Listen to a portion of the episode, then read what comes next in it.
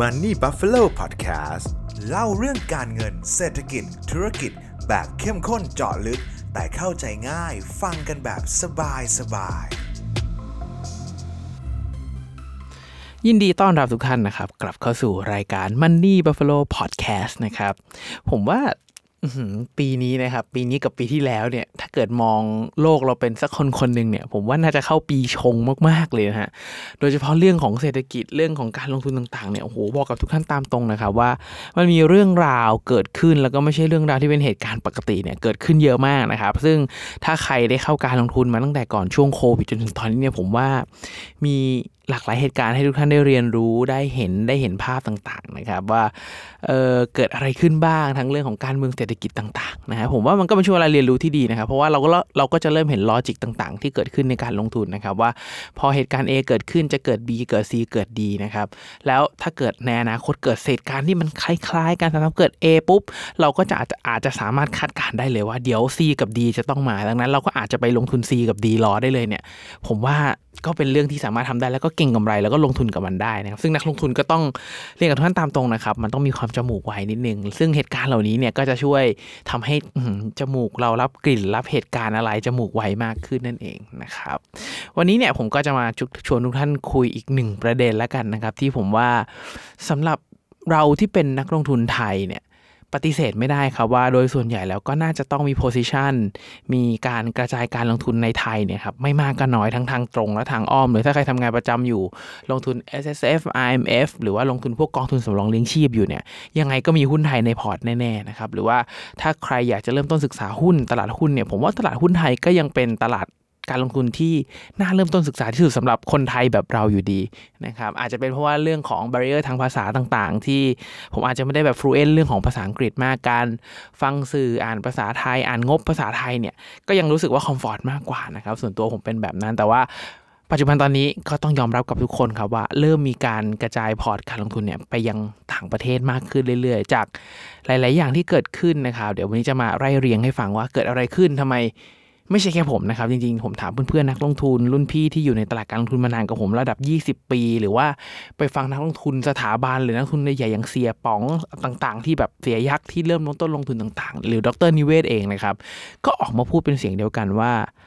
ต้องมีการกระจายการลงทุนไปต่างประเทศบ้างนะครับ ตลาดหุ้นไทยอย่างเดียวอาจจะไม่ work สักเท่าไหร่ในช่วง 5-10 ปีนี้นะครับ แล้วมันเกิดอะไรขึ้นนะครับว่าทำไมนักลงทุนถึงแห่กระจายการลงทุนไปที่ต่างประเทศนะครับ ซึ่งต้องบอกว่าอันนี้เป็นตัวเลขเชิงประจักษ์เลยนะครับ ไม่ได้คิดไปเอง ไม่ได้รู้สึกไปเองนะครับ คนไทยขนาดนักลงทุนรายย่อยๆยังหนีไปนะครับ กองทุนต่างๆเป็นเงินต่างๆ ต่างชาติไม่ต้องห่วงครับ เขามีไปลงทุนต่างประเทศแน่นอนนะครับ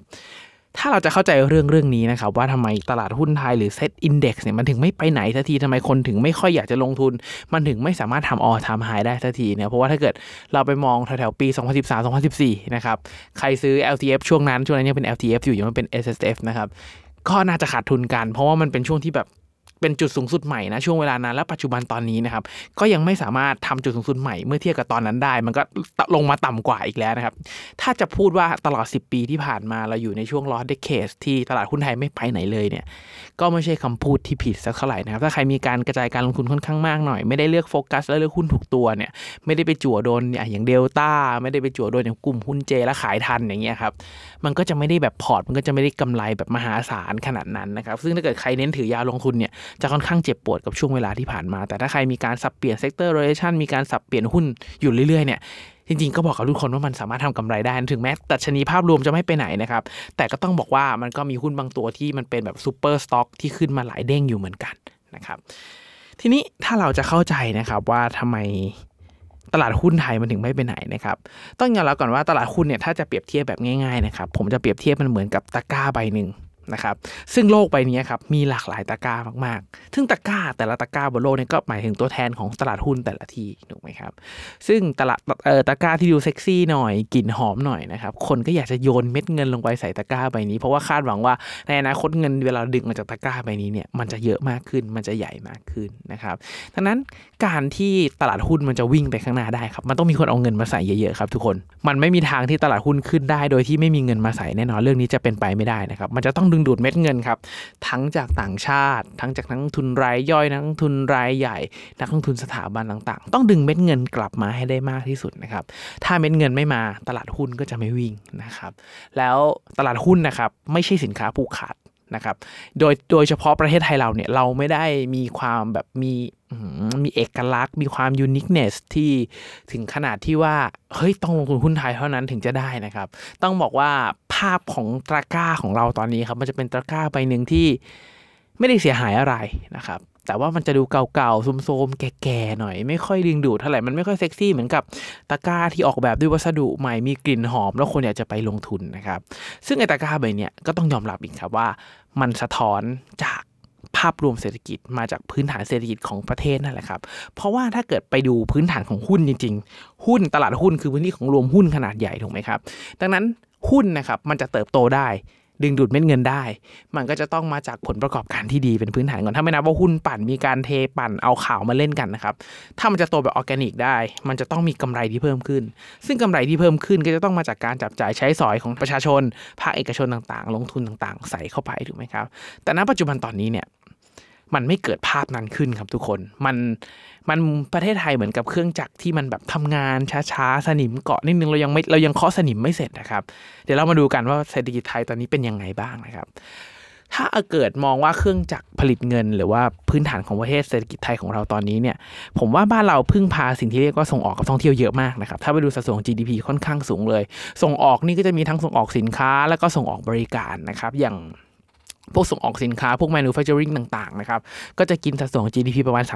34-35%นะครับ ภาค service อยู่ที่ประมาณ 44-45%ประมาณนี้นะครับ ซึ่งถ้าไปเทียบ กับฝั่งทางยุโรปที่เขามีเศรษฐกิจที่ค่อนข้างโอเคหน่อยแล้วกันนะครับ ในช่วง 10 ปีที่ผ่านมาเนี่ยภาค service เขาอยู่ที่ 60-70%เลยนะครับทุกคนก็ถือว่าค่อนข้างน้อย แล้วก็ยังไม่ได้เป็นอุตสาหกรรมหลักซะเท่าไหร่นะครับ แต่ว่าแบบนี้ครับทุกคนพอเราพึ่งพาส่งออกมากนะครับในช่วงช่วงเวลาที่ผ่านมา ก็ต้องยอมรับว่าตลอด 3-4 ปีที่ผ่านมาเนี่ยครับเศรษฐกิจโลกมันไม่ได้ ดีขนาดนั้นนะครับการที่จะส่งออกไปได้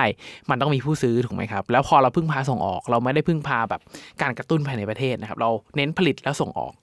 พอคนที่เราส่งออกไปคนที่เป็นผู้ซื้อเนี่ยเขาไม่ได้แบบ ร่ำรวยหรือว่าแบบมีเงินเหลือเฟือเหมือนแต่ก่อนนะครับ มันก็เลยทำให้ส่งออกไม่ค่อยกระเตื้องครับ แบบชะลอตัวด้วยซ้ำมันอาจจะเติบโตก็เติบโตเล็กน้อยนะครับรวมถึงการส่งออกการท่องเที่ยว การเวลาเวลาที่มีต่างประเทศต่างชาติมาเที่ยวบ้านเราเนี่ยเราจะนับว่าเป็นการส่งออกบริการรูปแบบหนึ่งนะครับ ซึ่งก็ต้องบอกว่าในช่วงประมาณแถวๆปี 2016 ไล่มาจนถึงก่อนโควิดเนี่ยเรากระตุ้นท่องเที่ยวได้ดีมากๆนะครับปีหนึ่งเรามีนักท่องเที่ยวก่อนโควิดเนี่ยประมาณสัก 40 ล้านคน 40 กว่าล้านคนได้เลยนะครับค่อนข้างเยอะมากๆนะครับแต่ว่าถ้าเรียนกับทุกท่านตามตรงนะครับผมรู้สึกว่านะครับเวลาหลังจากนี้ไปถ้าเราสามารถดึงนักท่องเที่ยวกลับมาได้ได้เท่าเดิมก็ตามนะถึง 40 ล้านคนปัจจุบันตอนนี้ยังไม่เท่านะครับมันยังไม่กลับมา แต่ว่าถ้าเกิดสมมติกลับมาที่ 40 ล้านคนได้จริงๆเนี่ย ผมว่าเราก็กระตุ้นด้วยการท่องเที่ยวได้มากกว่านี้ได้อีกไม่เท่าไหร่หรอกครับ เราจะกระตุ้นยังไงครับว่า เพราะว่าเวลาเขามาเขามาเป็นซีซั่นถูกไหมครับ แล้วพื้นที่การท่องเที่ยวการบริการต่างๆ พื้นที่มันมีจำกัดนะครับ มันยัดมากกว่านี้ไม่ได้หรอกครับ มันมันต่อให้กระตุ้นได้ก็ไม่เกินเท่า 2 เท่าผมว่าเต็มที่แม็กซิมัมมันอยู่เท่านี้แหละนะครับรวมถึง จะให้นักท่องเที่ยวมาสเปนให้มากขึ้นนะครับคำถามคือเขามาเที่ยวเมืองไทยเนี่ยคือเอาจริงผมว่าส่วนหนึ่งเนี่ยเป็นเพราะว่าเมืองไทยมีค่าคอนชีที่ค่อนข้างถูกนะครับมันเลยดึงดูดต่างชาติเข้ามาได้ค่อนข้างเยอะนะครับดังนั้นถ้าเกิดจะคาดหวังว่าจะให้มาเที่ยวแบบเป็นลักซ์รี่เหมือนที่ไปเที่ยวดูไบไปใช้จ่ายช้อปปิ้งหนักๆเหมือนฝั่งนู้นเนี่ยผมว่าอาจจะไม่ใช่จุดเด่นหลักที่เราบิวการท่องเที่ยวมาแบบนั้นนะครับแล้วมันอาจจะทำได้ค่อนข้างยากเลยแล้ว การที่จะทำแบบ การท่องเที่ยวสไตล์แบบลักซ์รี่แบบนั้นได้เนี่ยมันต้องอาศัยความร่วมมือทางภาครัฐบาลส่งเสริมเต็มที่รวมถึงภาคเอกชนที่จัดหนักจัดเต็มด้วยนะครับดังนั้นเนี่ยมันก็เลยทำให้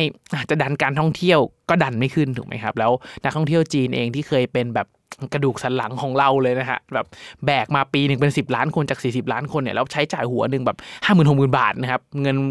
หมุนเวียนกระจุยกระจายเนี่ย แล้วตอนนี้พี่จีนเราก็เขาเรียกว่าเศรษฐกิจไม่ค่อยดีแล้วกันนะครับเขาก็มีปัญหาของทางเขาเหมือนกันทั้งเรื่องของหนี้สังหาริมทรัพย์ต่าง ๆ ดังนั้นนักท่องเที่ยวจีนเองก็เลยออกมาเที่ยวทั่วโลกน้อยลงนะครับไม่แค่ไม่ใช่แค่มาเที่ยวที่ไทยน้อยนะครับออกไปเที่ยวทั่วโลกน้อยลงด้วยนะครับแล้วก็เศรษฐกิจโลกไม่ดีส่งออกมันไม่ได้นะครับ มันก็เลยทำให้เราก็เลยนึกภาพไม่ออกครับว่าหลังจากนี้เนี่ยเศรษฐกิจไทยมันจะมันจะไปด้วยอีท่าไหนถูกไหมครับ ดังนั้นเราก็เลยพยายามทำอีกด้านหนึ่งอะทุกท่านจะเห็นสิ่งที่เกิดขึ้นนะครับเขาก็พยายามให้ต่างชาติ กลับมาลงทุนในไทยเรานะครับ เกิดเอ่อ foreign direct investment นะครับกลับเข้ามาลงทุนนะครับ ซึ่งก็ต้องยอมรับอีกครับว่า เวลาต่างชาติจะพิจารณาการลงทุน หรือว่าตั้งฐานการผลิตหรือเข้ามาทำธุรกิจนะครับเขาก็ต้องเปรียบเทียบกับเพียรอบข้างของเราถูกไหมครับ ไม่ว่าจะเป็นอินเดีย เวียดนามเนี่ยที่เป็นคู่แข่งหลักเนี่ยก็ต้องยอมรับอีกครับว่าประเทศไทยเราสู้ไม่ค่อยได้สักเท่าไหร่นะครับด้วยหลากหลายปัจจัยเดี๋ยวเราจะร้อยเรียงไปข้างล่างกันต่อนะฮะ มันก็เลยทำให้เราดึงดูดเม็ดเงินจากต่างชาติได้ค่อนข้างน้อยครับ เมื่อเปรียบเทียบกับอินเดียและเวียดนามในช่วงที่ผ่านมา เขาไปลงทุนทั้งฝั่งนั้นค่อนข้างเยอะมากกว่า แล้วก็ในช่วงที่เกิดโควิดนะครับก็เกิดกระแสเรื่องของการที่โยกย้ายถิ่นฐานกลับประเทศตัวเองด้วย เพราะว่าเวลา supply chain มันขาดมันมันขาดสะบั้นแล้วเนี่ยมันลำบากจริงๆนะฮะมันก็เลยทำให้เกิดนโยบายที่ว่าอะอย่างน้อย มันก็ควรจะผลิตครบ loop ได้บ้างบางส่วนที่อยู่ในประเทศตัวเองครับดังนั้นเขาก็จะมีการเหมือน re supply chain ตัวเองใหม่มีการถอนทุนออกไปจากประเทศเราด้วยอยู่เหมือนกันนะครับซึ่งถ้าเกิดโดยภาพรวมๆแล้วเนี่ยเราจะเห็นได้ว่าในช่วงที่ผ่านมาตลอด 5 6 7 ปีที่ผ่านมาเนี่ยครับเราค่อนข้างค่อนข้างพัฒนาได้ช้า จะเรียกว่าเราหา S curve ตัวใหม่ไม่เจอก็ก็ไม่ผิดนะครับ เพราะว่าเราจะเห็นได้ว่าอย่างหุ้นในในในตลาดหุ้นของเราเนี่ยครับเราไม่มีอุตสาหกรรมใหม่ๆเลยนะครับทุกคนส่วนใหญ่ก็จะเป็นอุตสาหกรรม manufacturing service ต่างๆเอ่อไอทีนี่น้อยมากเอ่อ healthcare ที่เป็นแบบเทคโนโลยีแบบ healthcare ก็น้อยมาก หรือว่าอุตสาหกรรมที่มันอยู่บนเมกะเทรนจริงๆเอ่ออย่าง AI อย่างเรื่องเอ่อ ESG ก็น้อยนะครับ เรื่องของพลังงานสะอาดก็ธุรกิจไปดูเลยครับ ธุรกิจในตลาดหุ้นบ้านเราเนี่ยเออหุ้นที่ผลิตแบตได้อะมีอยู่ไม่ถึง 10 ตัวนะครับทุกคนน้อยมากครับห้าห้าตัวผมว่าไม่เกินนะที่ผมอ่านงบมา ซึ่งมันมันไม่ได้ล้อกับอุตสาหกรรมในภาพใหญ่แล้ว พอเราเป็นอุตสาหกรรมเก่านะครับมันมีแต่ดีมานจะทรงๆ คือถ้าเกิดทุกท่านลองนึกถึง S curve ในใน business cycle ครับมันจะมีช่วงเริ่มต้นถูกไหมครับช่วง growth ช่วงมาชัว แล้วก็ช่วงดีคลายนะครับ ผมว่าอุตสาหกรรมในบ้านเราส่วนใหญ่อยู่ในช่วงมาชัวครับยังยังไม่ถึงกับขั้นดีคลายนะครับ มาชัวมันจะโตแต่มันไม่โตไปเรื่อยๆไปเรื่อยๆแล้วเดี๋ยวพอจุดหนึ่งพอมีสินค้าบริการอื่นเข้ามาแทรกมันก็จะลงช่วงดีคลายนะครับ มันก็เลยทำให้ภาพไทยของเราตอนนี้เนี่ย มันยังไม่ค่อยเซ็กซี่นะครับแล้วถ้ามองไปในอนาคตอองตรงก็ยังไม่เห็นภาพอยู่เหมือนกันนะครับมันก็ยังมีเรื่องของอเรื่องของการเมืองในช่วงที่ผ่านมานะครับรวมถึงในอนาคตที่เราจะเสี่ยงกับเรื่องของทวินเดฟิซิตอีกนะครับว่าเรื่องของการแจกเงินเรื่องของเเรื่องของวินัยทางการคลังที่อาจจะแย่ลงที่ต้องมีการกู้เพิ่มเข้าไปอีกนะครับ มันก็เลยทำให้ภาพรวมต่างๆ แล้วเรา ต่างชาติเองไม่ต้องต่างชาติหรอกคนไทยเรามองเองเนี่ยเรายังไม่เห็นภาพเลยนะครับว่าเศรษฐกิจมันจะฟื้นได้ยังไงนะครับที่ถ้าเกิดมองจริง ๆ มองลึกเข้าไปอีกนิดนึงนะครับเราจะเห็นปัญหาเชิงโครงสร้างที่มันซ้อนอยู่ลึกเข้าไปอีกด้วยนะครับที่ถ้าไม่เร่งแก้นะครับ ผมว่าโอ้โห เดี๋ยวเราจะมี lost decade อีก 10 ปีนะครับเพราะว่าถ้าเกิดเรามองย้อนหลังไปจริงๆเนี่ยในช่วง 10 ปีที่ผมพูดถึงว่าตลาดหุ้นไทยเราไม่ไปไหนนะครับ ซึ่งตลาดหุ้นเนี่ยมันเป็น leading indicator ที่แทบจะบอกทุกอย่าง บอกล่วงอยากล่วงหน้าเลยนะครับ มีความแม่นพอสมควรด้วยนะครับ นักลงทุนแบบเราเรามองล่วงหน้า เราคิดวิเคราะห์แล้ว ไม่ได้วิเคราะห์ในสิ่งที่มันเป็นไปไม่ได้นะมันเป็นไปได้นะครับทุกคนแล้วการที่มันสะท้อนออกมาในดัชนีรูปแบบนี้เม็ดเงินไม่ไหลเข้าเนี่ยมันสะท้อนแล้วนะครับว่า 10 ปีนี้เป็น 10 ปีที่ว่างเปล่านะครับไทยเราเติบโตช้ากว่าทั่วโลกมากๆนะครับรายได้ ตั้งแต่ปี 2014 จนถึงประมาณปี 2022เนี่ยที่ผ่านมานะครับเรารายได้เราเติบโตประมาณ 1.4%นะครับไม่ต้องเทียบเงินเฟ้อนะครับทุกคนต่ำกว่าเงินเฟ้อแน่ๆ ทั้งเรื่องของค่าแรงขั้นต่ำที่ยังเป็นปัญหาคาราคาซังที่มันไม่ขึ้นทันทีเวลาขึ้นที 5 ปีขึ้นทีหนึ่ง10 ปีขึ้นทีหนึ่งนะครับดังนั้นมันเลยทำให้รายได้เฉลี่ยหรือ GDP ต่อหัวของบ้านเราเนี่ยมันเติบโตช้านะครับแล้วก็ปัญหาเรื่องของการคอร์รัปชันอันนี้ผมไม่ได้พูดเองนะครับ อันนี้ World Bank ออกมาพูดเลยว่าเอาอย่างอินโดเขาเทียบกับอินโดแล้วกันนะครับว่าเมื่อก่อนเนี่ย ก่อนปี 2014 เนี่ย อินโดมีปัญหาเรื่องของการคอร์รัปชันที่ที่เดือดกว่าบ้านเรามากนะครับ ปัจจุบันตอนนี้ปี 2023 นะครับ อินโดมีปัญหาเรื่องของคอร์รัปชันหรือดัชนีเรื่องการคอร์รัปชันเนี่ยดีกว่าบ้านเราแล้วนะครับ World Bank พูดนะครับ ผมไม่ได้พูดเองนะครับ ดังนั้นผมว่ามันก็จะมีปัญหาเชิงโครงสร้างอีกอย่างเช่น โครงสร้างที่ต้องรีบแก้ไขมากๆ คือเรื่องของสังคมผู้สูงอายุนะครับ สังคมผู้สูงอายุเนี่ยจริงๆ จะบอกว่าเจอกันทั่วโลกก็ใช่นะครับ แต่ว่าหลาย ๆ ที่ที่กำลังที่เจอปัญหาสังคมผู้สูงอายุไปแล้วเนี่ยเขาเริ่มมีนโยบายในการเข้ามาแก้ไขปัญหาเรื่องนี้กันแบบจริง ๆ จังๆแล้วนะครับ แต่ประเทศไทยเรายังไม่มีนะครับ แล้วก็ยังมีคอนฟ lict อีกหลาย ๆ เรื่องที่ทำให้เขาอาจจะยังทำไม่ได้นะครับ ซึ่งสังคมผู้สูงอายุนี่เป็นปัญหามากนะครับ เรื่องของแรงงานที่ลดลงก็เป็นปัญหาหนึ่งนะครับ พอแรงงานมันลดลงแน่นอนครับดีมันกับสปายถ้าเรายังมีความต้องการการจ้างงานที่สูงอยู่ พอแรงงานลดค่าแรงมันจะเพิ่มครับพอค่าแรงมันเพิ่ม ใครจะอยากจะมาลงทุน ในอุตสาหกรรมที่ใช้เป็น labor intensive ใช้แรงงานสูงๆ ในบ้านเราถูกไหมครับ สู้ไปเวียดนามดีกว่าค่าแรงถูกกว่า สู้ไปจีนดีกว่าค่าแรงถูกกว่าถูกไหมครับเขาก็จะไม่มาที่เรานะครับ แล้วปัญหาอีกอันหนึ่งที่หลายๆ คนมองข้ามเลยนะครับ คือเรื่องของคุณภาพของแรงงาน คือถ้าเกิดทุกท่านลองไปอ่านบทวิจัยเรื่องของคุณภาพแรงงานในไทยเนี่ยครับเป็นปัญหามากครับ เพราะว่าแรงงานของไทยนะครับถูกตรีตาไปแล้วว่าเป็น non skill labor ซะส่วนใหญ่นะครับไม่ใช่ skill labor เลยแล้ว พวก non skill labor พวกนี้ครับมัน สร้าง productivity ได้ค่อนข้างต่ำนะครับ เราแทบจะไม่มีเรื่องของการพัฒนาทักษะแรงงาน หรือว่ามองไปในอนาคตเลยว่าทักษะอะไรที่จำเป็นในอนาคต เราเริ่มช่วงพัฒนาแรงงานนะครับ ให้ใส่ทักษะและสกิลเรื่องนี้เข้าไป เรียกว่าเรามองข้ามเรื่องนี้ไปแบบมหาศาลเลยนะครับ แล้วเขาก็ยังมองอีกนะครับว่าในบทวิเคราะห์ต่างประเทศเนี่ยเขายังมองอีกว่านอกจากเรื่องสังคมผู้สูงอายุเรื่องของวินัยการคลังที่ผมกลิ่นเป็นตอนต้นเนี่ยครับว่า ถ้ายังมีการใช้วินัยการคลังแบบติดลบแบบนี้จะกระตุ้นเศรษฐกิจทำ เขาใช้คำว่าประชานิยมเลยนะครับแจกเงินขนาดนี้นะครับ ไม่มีการลงทุนที่มันสร้าง value added ได้แน่นะคนในประเทศไทยก็จะ ติดกับดักนี้ไปอีก 10 ปี ที่เราผ่านมาแล้ว10 ปีครับจะติดอีก 10 ปีนะครับแล้วสังคมผู้สูงอายุก็ยังเป็นภาระทางการคลังที่เพิ่มต้นเริ่มต้นขึ้นด้วยนะครับถ้าไม่ได้มีการวางแผนอย่างชัดเจนนะครับเพราะว่าก็ต้องยอมรับว่ากลุ่มคนผู้สูงอายุเนี่ยจะเป็นกลุ่มคนที่เริ่มใช้สวัสดิการรัฐนะครับจากเมื่อก่อนกลุ่ม baby boomer กลุ่มนี้เนี่ยเขาเคยเป็นแรงงานพอเขาเป็นแรงงานเนี่ยเขาทำงานเสียภาษีสร้าง value ให้กับประเทศสร้าง GDP GDP เติบโตอย่างมหาศาลนะครับแต่พอกลุ่มนี้เริ่มเข้าเกษียณเนี่ยเขาจะเริ่มเป็นภาระทางด้านการคลังนะครับถ้าไม่ได้มีแผนทางด้านการคลังรองรับที่ดีมากพอนะครับผมบอกได้เลยว่า เป็นปัญหาแน่ๆนะครับ อันนี้ครับก็คือภาพรวมทั้งหมดที่ว่าเฮ้ยทำไมในอดีตที่ผ่านมาเซตถึงไม่ไปไหนนะครับแล้วในอนาคตก็ยังไม่เห็นภาพ ดังนั้นผมก็เลยแนะนำทุกคนรวมถึงบอกตัวเองด้วยนะครับว่า อาจจะต้องเริ่มศึกษาการลงทุนต่างประเทศมากขึ้นนะครับ อันนี้จริงจังเลยแล้ว ปัจจุบันตอนนี้การลงทุนต่างประเทศไม่ได้ยากนะครับ ทุกคนเอ่อมีหลายๆบรกหลาย ๆที่เนี่ยเปิดให้ลงทุนหุ้นที่ต่างประเทศได้โดยตรงเริ่มต้นแค่หลักร้อยครับทุกคนจริงๆหลักพันหลักหมื่นไปลงทุนนะครับแต่ว่ามันก็จะเข้าถึงข้อมูลที่ เหนื่อยยากนิดนึงนะครับทุกคนเรื่องของการประกาศงบที่มันอาจจะมีแลบของเรา เรื่องของภาษา เรื่องของมาตรฐานตลาดต่างๆ อาจจะแตกต่างกันออกไป ก็ค่อยๆศึกษาค่อยๆลงทุนนะครับผมว่าถ้ากระจายการลงทุนไปต่างประเทศได้ก็ควรกระจายนะครับ แล้วส่วนตัวเองแอบเชียร์ว่า ถ้าสามารถเลือกไปลงทุนหุ้นโดยตรงได้เลยนะครับ ไม่ว่าจะผ่าน DR DRX หรือว่าผ่านโบรกแล้วก็ให้เขาไปถือเป็นบัญชีออมนิบัสได้หมดเลยนะครับ ก็ถ้าไม่ทำไม่ไหวก็ลองผ่านกองทุนก่อนเนี่ย ผมว่าก็เป็นเรื่องที่ไม่ได้แย่อะไรนะครับ อันนี้ผมแอบเชียร์เลยว่าอนาคตต่างประเทศดูดูมี potential มากกว่าจริงๆ ทั้งตลาดอเมริกา ตลาดเวียดนาม ตลาดอินเดียอย่างเงี้ยครับ ผมว่าน่าน่าสนใจกว่าเยอะๆเลยนะ หรือถ้าใครอยากลงหุ้นเทคก็ต้องไปตลาดอเมริกาอยู่แล้วครับ NASDAQ คือใหญ่ที่สุดนะครับ ทีนี้เราลองมาดูกันต่อว่า แล้วประเทศอื่นๆ ที่เคยเจอปัญหาแบบเราเราแน่นอนว่าปัญหาที่ประเทศไทยเราเจอเนี่ย ไม่ใช่ประเทศแรกนะครับ ทั้งเรื่องของสังคมผู้สูงอายุ ทั้งเรื่องของการขาดแคลนแรงงานเนี่ยมีบางประเทศเจอแล้ว แล้วเขาก็เริ่มแก้ไขแล้วนะครับ เท่าที่ผมไปส่องมาแล้วกันนะครับ ว่าสิ่งที่เขาแก้ไขเนี่ยเขาแก้ไขอย่างไรนะครับ สิ่งที่เขาทำนะครับ คือเขาเปิดเสรี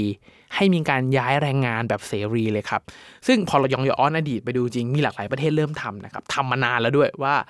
บางประเทศที่ยังไม่เคยเข้าสังคมผู้สูงอายุเลย แต่เริ่มมีการเปิดเสรี ให้มีการย้ายถิ่นฐานเข้าไปเป็นแรงงาน เป็นคนประเทศเขาได้เลยเนี่ยเริ่มมีการทำตั้งแต่ 10 20 ปีที่แล้วแล้วนะครับหรือว่าถ้าเกิดไปช่วงย้อนไปตอนดูไบสร้างประเทศตอนปี 1970 ก็ได้ครับเขาก็เปิดเสรีแรงงานเหมือนกันครับจากประชากรประมาณ 2 ล้านคนเพิ่มมาเป็น 10 ล้านคนในไม่ถึง 5 ปี 10 ปีครับ เขาเปิดให้คนเข้ามา เพราะเขารู้ว่าแรงงานเนี่ยตองโอบรับแรงงานเข้ามานะครับ แรงงานมีแต่จะเข้ามาทำงานสร้างรายได้ถูกไหมครับ แล้วก็เก็บภาษีได้นะครับ แล้วพอแรงงานเราเปิดเสรีแรงงานเข้ามาเราก็จะดึงดูดแรงงานที่มีคุณภาพเข้ามาด้วยนะครับแล้วนอกจากคุณภาพที่ได้ปริมาณก็ยังเพิ่มนะครับ ดังนั้นถ้าเกิดมันได้ทั้ง 2 แง่มุมเนี่ย การที่มีแรงงานปั่น GDP มันก็อาจจะดึงดูดพวกของ FDI เรื่องของ foreign direct investment กลับเข้ามาตั้งฐานการผลิตแล้ว ถ้าเกิดแรงงานเรามีคุณภาพมากพอนะครับ โรงงานที่มาตั้งเนี่ยมันก็อาจจะเป็นโรงงานที่เป็นแรงงานที่เรียกว่ามีคุณภาพค่อนข้างสูงนิดนึง เราก็จะเริ่มก้าวไปในอุตสาหกรรมใหม่ ๆ ได้มากขึ้นนะครับ แต่ผมเชื่อว่าพอประกาศแบบนี้นะครับแรงงานไทยออกมาโวยวายแน่นอนนะครับโวยยับยับนะครับว่าโหมาแย่งงานคนไทยทำนะครับ ซึ่งเอาจริงนะผมผมไม่ค่อยชอบเรื่องนี้เลยคือ คนแต่ละประเทศคนแต่ละชาติเนี่ยทุกคนจะเห็นว่าเรามีเอ่อ philosophy มีแนวคิด มีวิธีการใช้ชีวิตที่ต่างกันถูกไหมครับ เอาคนไทยลองเทียบกับคนญี่ปุ่นก็คนละเรื่อง คนไทยเทียบกับคนเยอรมันก็คนละแบบ คนไทยเทียบกับเวียดนามก็อีกแบบหนึ่งเทียบกับลาวก็อีกแบบหนึ่งไปเทียบกับฝั่งอินเดียก็อีกแบบหนึ่งเนี่ยความสู้ชีวิต วิธีการใช้ชีวิตการแข่งแย่งชิงดีเทียบกับคนจีนก็อีกแบบหนึ่งถูกไหมครับคำคำนี้เขาเขาเขาใช้คำว่า philosophy ใช้คำว่า human wear ของแต่ละประเทศเนี่ยครับไม่เหมือนกันนะครับอย่างอะอย่างผมยกตัวอย่างที่มันชัดแล้วก็เด่นมาครับอย่างทุกคนเคยสงสัยไหมครับว่า แล้วทำไมคน ญี่ปุ่นกับคนเยอรมันเนี่ยครับเขาถึงแบบเป๊ะเขาถึงเก่งเรื่องแบบวิศวกรรม เก่งเรื่องเทคโนโลยีทางฝั่งนั้น ทั้งเรื่องอะไรที่มันแบบต้องการความเป๊ะเนี่ยเยอรมันญี่ปุ่นทำได้ดีนะครับ ซึ่ง philosophy เบื้องหลังหรือว่าเออเขาเรียกว่า humanware ของเขาประเทศของเขาเนี่ยมันเป็นเพราะว่าเขาแพ้สงครามนะครับทุกคน พอเขาแพ้สงครามปุ๊บเนี่ยเขาจะเรียกว่าประเทศเขาจะอยู่ในยุคที่แบบอดอยากอะครับข้าวยากหมากแพง ถึงขนาดที่ว่ามีการเล่าออกมานะครับว่าในช่วงเวลานั้นเนี่ย จะกินข้าวนี่คือต้องนับเม็ดกินกันเลยนะครับ ไม่งั้นไม่พอ มันจะไม่เกิด loss มันจะต้องไม่เกิด waste เวลาอะไรมันจะต้องไม่ chill มันจะต้องแบบคิดวิเคราะห์เพราะทุกอย่างมีค่า นะครับมันเลยทำให้เทคโนโลยีหรือวิศวกรรมต่างๆของเขามีความเป๊ะ ถ้าอยากเป๊ะต้องเยอรมันต้องญี่ปุ่นในช่วงเวลาหนึ่งถูกไหมครับพอไปเทียบกับคนไทยครับที่มีความอุดมสมบูรณ์สูงมาก chill ๆเอาเลยว่าเอาเป็นว่าประเทศไทยเราปิดประเทศไม่ตายครับทุกคนในน้ำมีปลาในนามีข้าวเคยได้ยินใช่ไหมครับพอเป็นแบบนั้นเนี่ย hu humanware ของเรา มันก็เลยมามาในแง่เรื่องของความไม่ต้องดิ้นรน สบายสบาย land of smile นะครับดังนั้นพอเวลาไปแข่งขันกับคนที่เขา อดอยากปากแห้งครับทุกคนมันก็เลยสู้ไม่ได้ครับ เพราะฝั่งนั้นเขาสู้มากกว่า เขาคิดมามากกว่า เขาจะทำอะไรเขามี logic thinking ที่ดีมากกว่านะครับดังนั้นพอ humanware คนไทยแบบเนี้ยไม่เหมาะกับการแข่งขันเลยนะครับเอาตรงนะครับถ้าเกิดเกิดเปรียบเทียบกับแรงงานในภาพรวมเนี่ยมันเลยทำให้เราเวลาแข่งกับแรงงานต่างชาติเนี่ยหรือว่าเวลาคิดของต่างชาติเนี่ยเราเลยสู้ไม่ได้ครับ ซึ่งเรื่องนี้พิสูจน์กันมาแบบเป็น 10 ๆ ปีแล้วนะครับว่า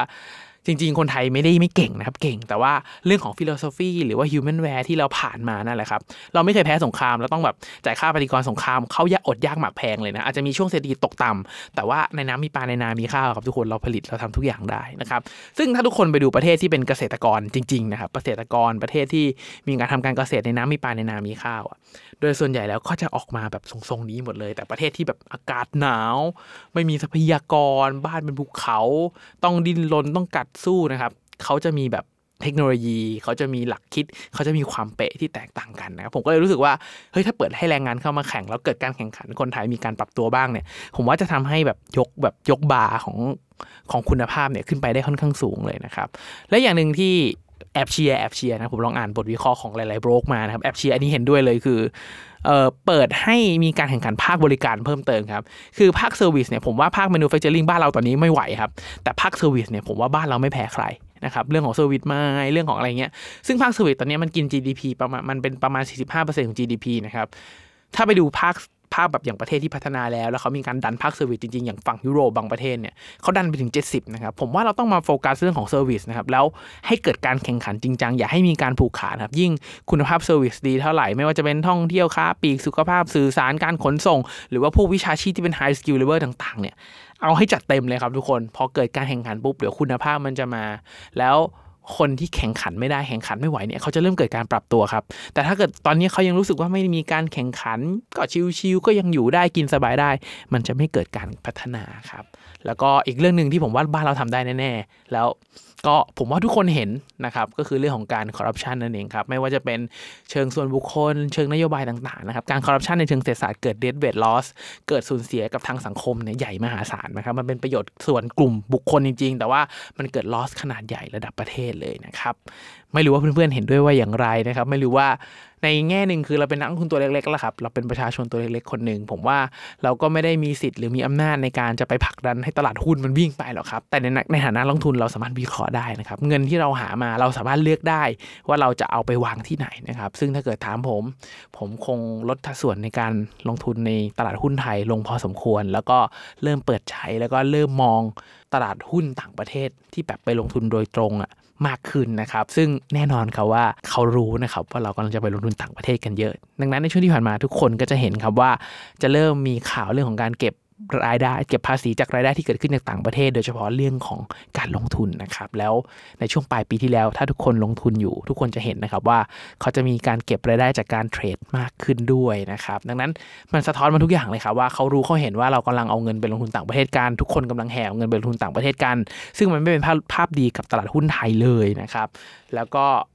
การที่เขาเก็บภาษีมากขึ้น ก็เป็นการสะท้อนเหมือนกันว่า ภาระรายจ่ายของ การคลังเนี่ยกำลังจะเพิ่มสูงขึ้นในอนาคตเขาเลยต้องรีบเตรียมแผนหาภาษีเพิ่มเติมแล้วกันนะครับ แล้วผมเองก็เชื่อว่าในอนาคตไม่ไกลเกินรอครับ เดี๋ยวภาษีมูลค่าเพิ่มที่มันเคยอยู่ที่ 10%แล้วถูกกฎหมายพิเศษกฎหมายเหลือ 7%แล้วต่ออายุมาเรื่อยๆ เป็น 7% 7%เนี่ยผมว่าถ้าวินัยทางการคลังยังเป็นแบบนี้ เดี๋ยวเราอาจจะเห็นแวดเพิ่มขึ้นเป็น 8% 9%แล้วกลับไปที่ 10%ก็เป็นไปได้นะครับไม่ใช่เรื่องที่เกินไปเลยนะครับ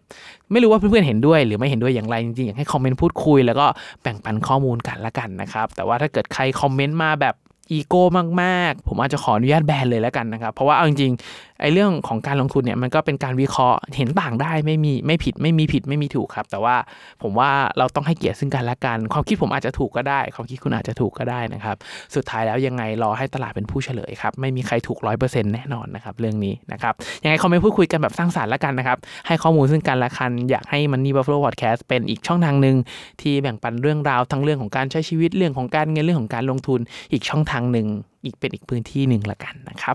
สุดท้ายนะครับ ถ้าใครมองว่าพอดแคสต์ที่เป็นประโยชน์ อยากจะรบกวนทุกท่านจริงๆครับ ให้กดไลค์กดแชร์กด subscribe ในทุกๆช่องทางที่ทุกท่านรับฟังนะครับ เพื่อเป็นกำลังใจให้กับตัวผม เป็นกำลังใจให้กับทีมงานมันนี่บัฟฟาโลนะครับเพื่อตั้งใจผลิตชิ้นงานดีๆ ต่อไปนั่นเองนะครับยังไงก็ขอให้ทุกท่านโชคดีกับการลงทุนนะครับ